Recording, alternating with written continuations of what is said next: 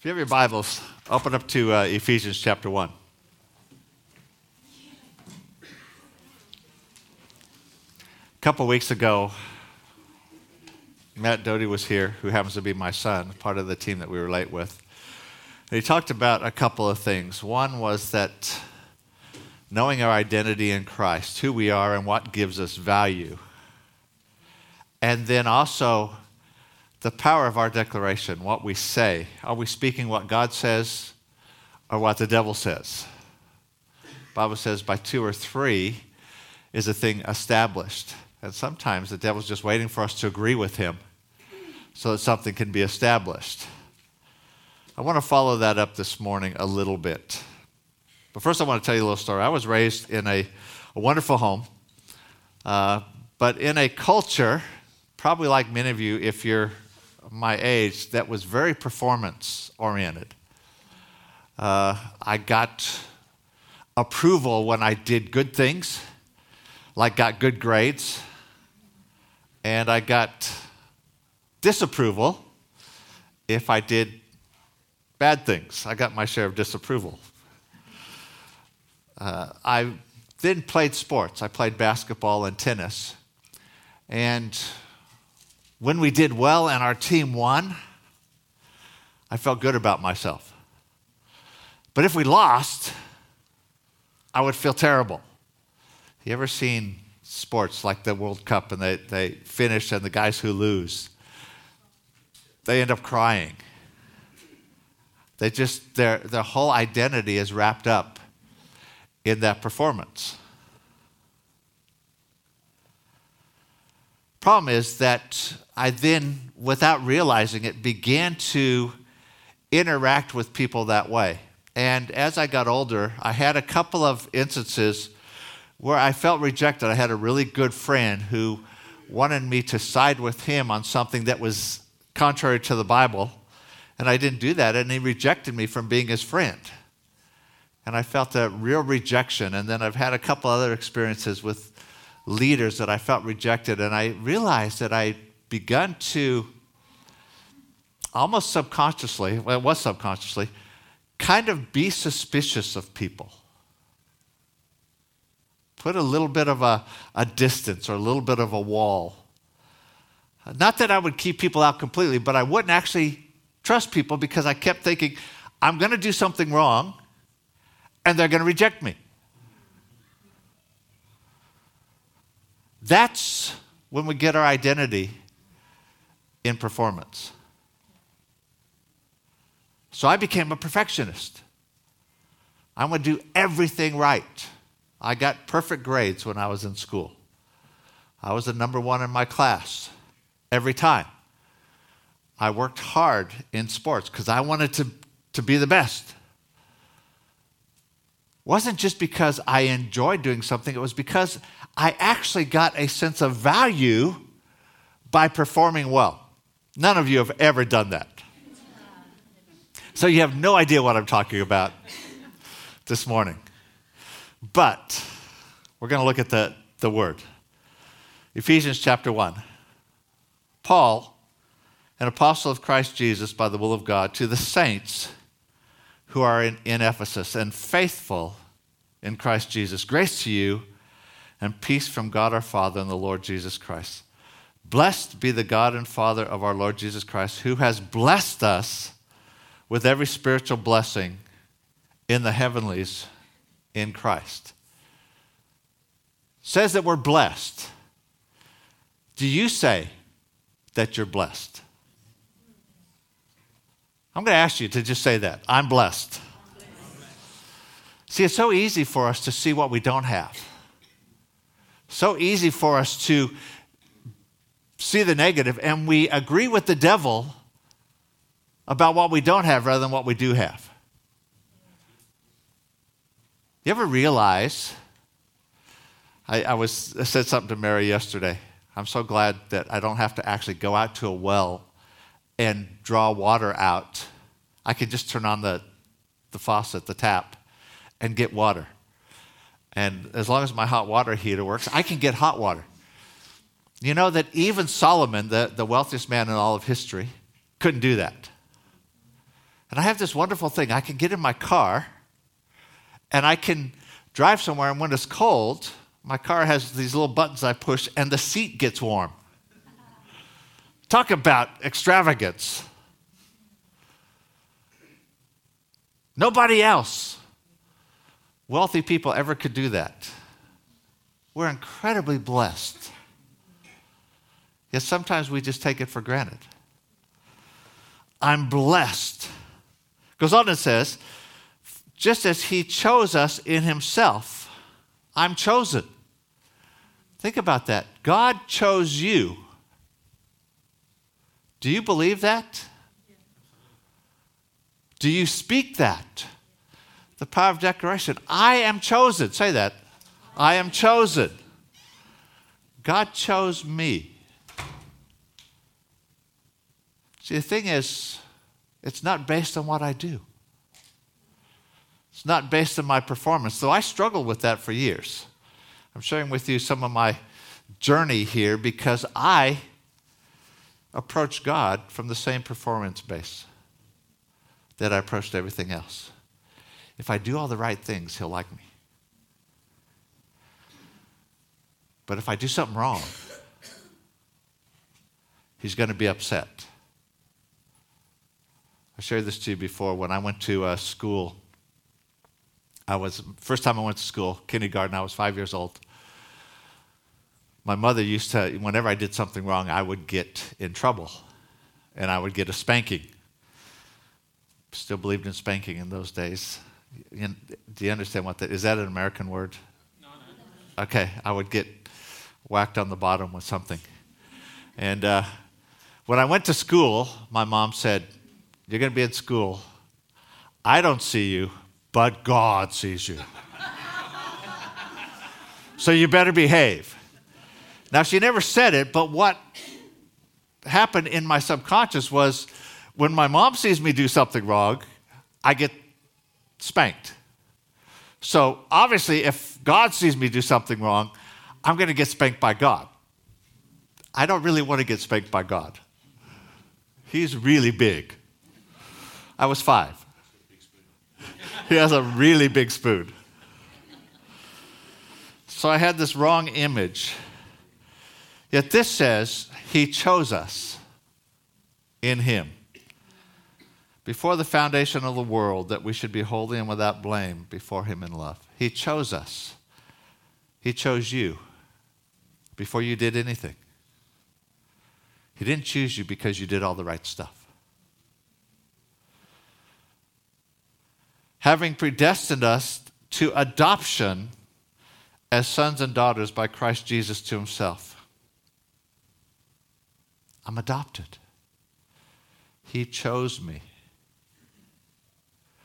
had a friend who uh, was adopted. His parents had died, and he was adopted by this family into their family. And when he was young, he was being teased by some kids at school because he was adopted. And he said, You can't tease me. My family chose me. Yours got stuck with you.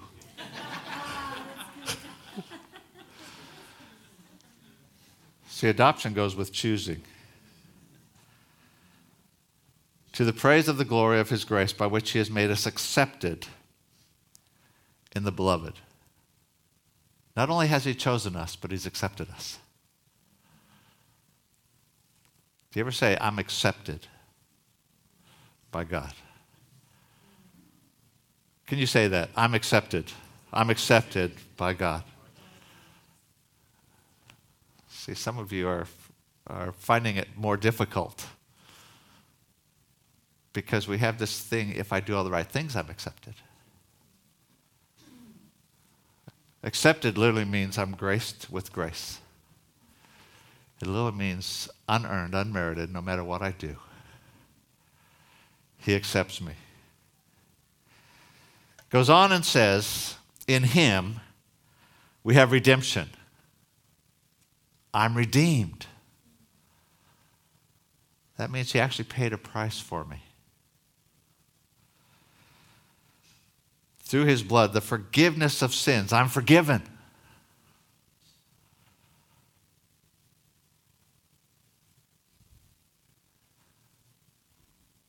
Now, I know that none of you have ever done anything wrong.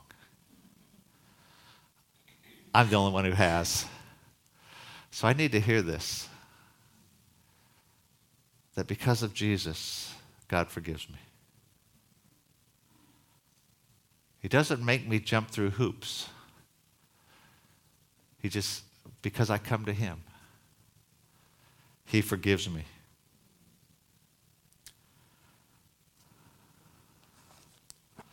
I'm going to jump over one more. In chapter 2, verse 10, it says, For we are his workmanship. That's a wonderful word. It's actually a creative word. The Greek word means something like a poem, but it's actually masterpiece. We're his masterpiece. You're his masterpiece. Have you ever said, I'm his masterpiece? See, everything in our culture says you're not. Everything in our culture points out what isn't good. I don't have enough hair. My hair's white. I'm too tall. I'm too short. I'm too fat. I'm too thin. I'm too something. We look at those things and we see ourselves based against some sort of standard and we all fall short. And when we say those things, we're agreeing with the devil because he's behind those values. God says, You're my masterpiece. Richard is God's masterpiece. Johan is God's masterpiece. Christine is God's masterpiece. Think about that. How do you look at other people? How do you look at yourself, but how do you look at others? Are you God's masterpiece? Our declarations. Are we agreeing with the devil?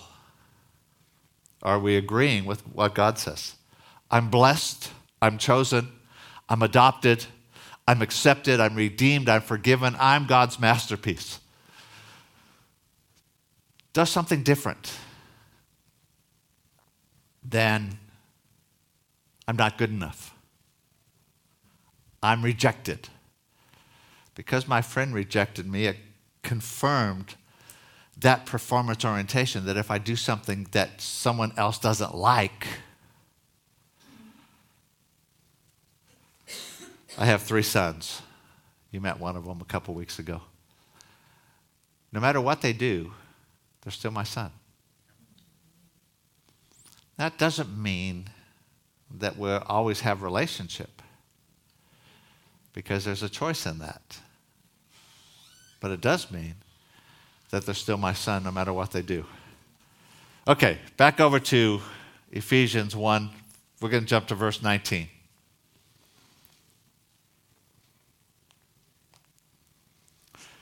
Says, just to, to make it short a little bit, basically that you would know what is the exceeding greatness of his power toward us who believe. According to the working of his mighty power, which he worked in Christ Jesus when he raised him from the dead and seated him at his right hand in the heavenlies. We're going to talk about from next week what that actually means. The heavenlies is not some place. If you go past Venus and go a little ways farther, there is a place called heaven up there. It's actually the spirit realm. And we're going to talk about the spirit realm from next week. And, and there's a whole lot here, but it says this seated at his right hand in the heavenlies, far above all principality and power and might and dominions, talking about other authorities. And we'll get into that. And every name that is named, not only in this age, but also in that which is to come. And put all things under his feet. Now, the Bible actually says, and put all under his feet. Okay, the word things isn't there. It's added by the translators because I think sometimes they add things that make it easier for us to understand, but it actually says, and put all under his feet, and gave him to be head over all things. To be head is not there. It actually says, and gave him head over all to the church. See, it almost sounds like it made him to be head over the church. No, he's head over all. He's put all principalities, powers, authorities, might under him. He's head over all, and he's given him, who is head over all, to the church. That's an amazing thought. Which is his body, the fullness of him who fills all in all, and you.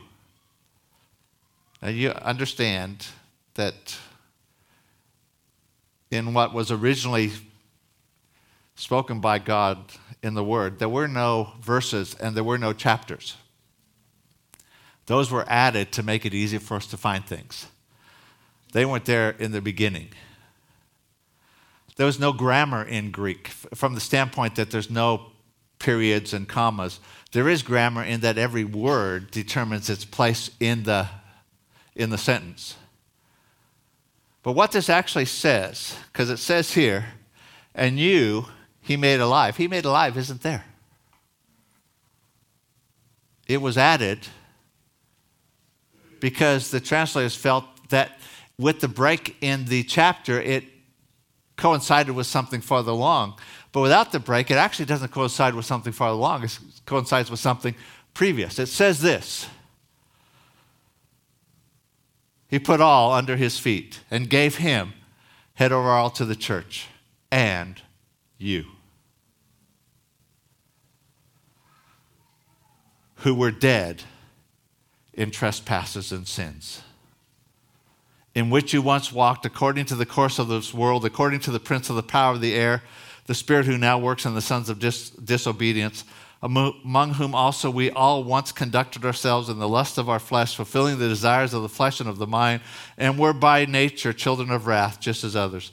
But God, who is rich in mercy, because of his great love with which he loved us, even when we were dead in trespasses made us alive. Are you getting the picture here? He's saying this is who you are in Christ. And he's saying Jesus, who is head over all, was given by God to the church, but not just the church. The church is this kind of general thing. The church is an organization, the church is people. And so that you understand that it's not just some general thing. He was given head over all to the church and to you.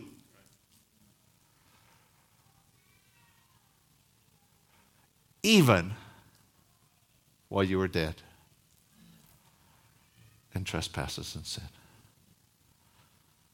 The goodness and the love of God. Do you see what happens when what we say is agreeing with the devil rather than agreeing with God? It robs us of the exceeding greatness of his power that's at work in us, as Fiona said, every one of us. Because we're agreeing that we can't. We're agreeing with the devil that says we're not good enough. We're saying, no, he can't use me. He could use Tim, but he couldn't use me. He could use Glenn, but he can't use me. Yet the Bible says that Jesus, head over all, has been given to the church and to you. That doesn't mean Jesus is in your back pocket. Not been given to you that you can pull out. It means that you've actually entered into a covenant with the King of the universe. This love with which he loved us basically says this I'm in covenant with God, and he is in covenant with me. When was the last time you said that? God's in covenant with me. God, the King of the universe, Jesus, who all things are under him, God, whom the heavens and the highest heavens can't contain, is in covenant with me. Isn't that an incredible thought? Not only am I in covenant with God, see, I was raised in a thing, in an understanding of covenant, but it was always from the standpoint I'm in covenant with God. I have to fulfill my responsibilities of the covenant. I have to do the things I'm supposed to do because I'm in covenant with God. And it never quite dawned on me that God's in covenant with me. He's actually chosen me.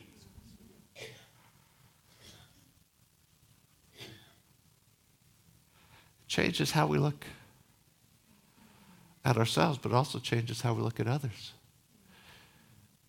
He is in covenant with Di.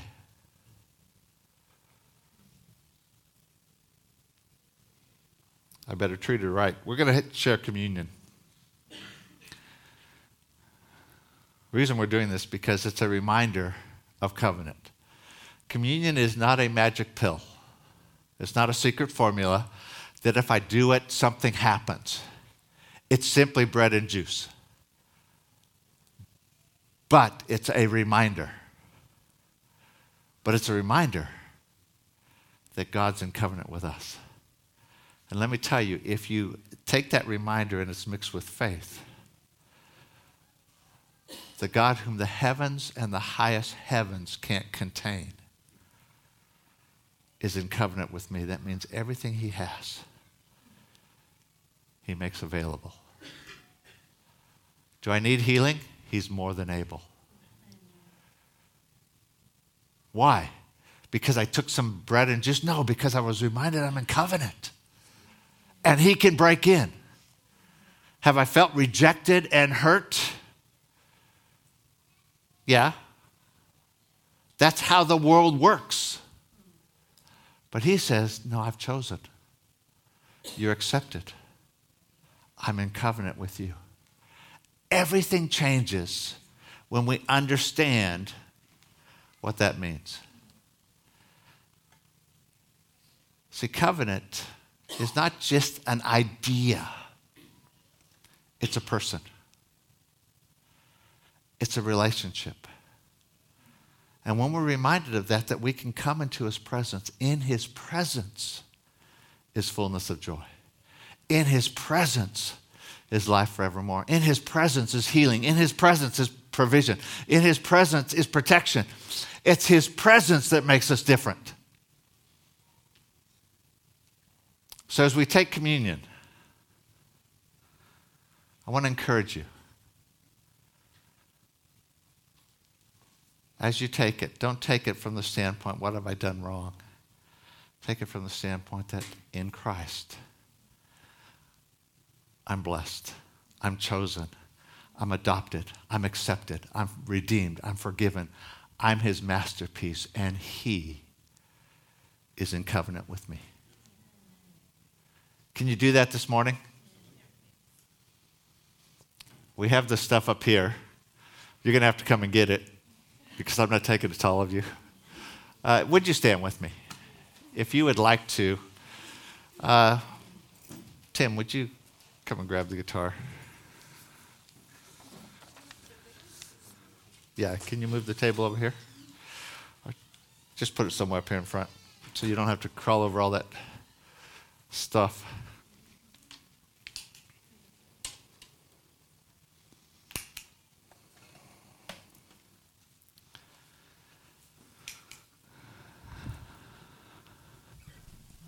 Jesus said, As often as you do this, you do it in remembrance of me.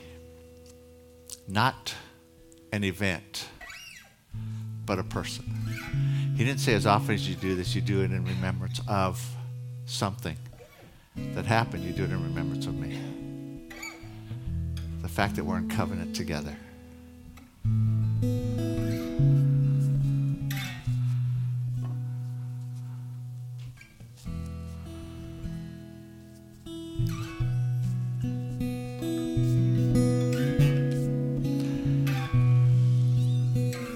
Invite you, if you'd like, to come and take some bread and some juice. And just for the sake of access, if you just grab it and take it back to your seat. Uh, if you stand here, then obviously we're going to be a bit crowded. Uh, if you've never entered into covenant with Jesus, can this morning. He's saying, This is my body broken for you. He reaches across the table with the cup and says, I choose you for covenant. And if you would like to come and take that, If you never have, you're invited to. So you can enter into, into covenant with Him. Lord, we just stand humbled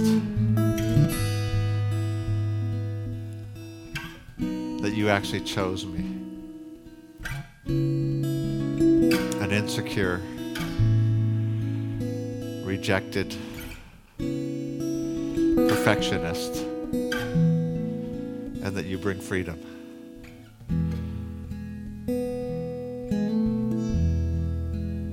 Lord, I stand humbled that I'm accepted in you.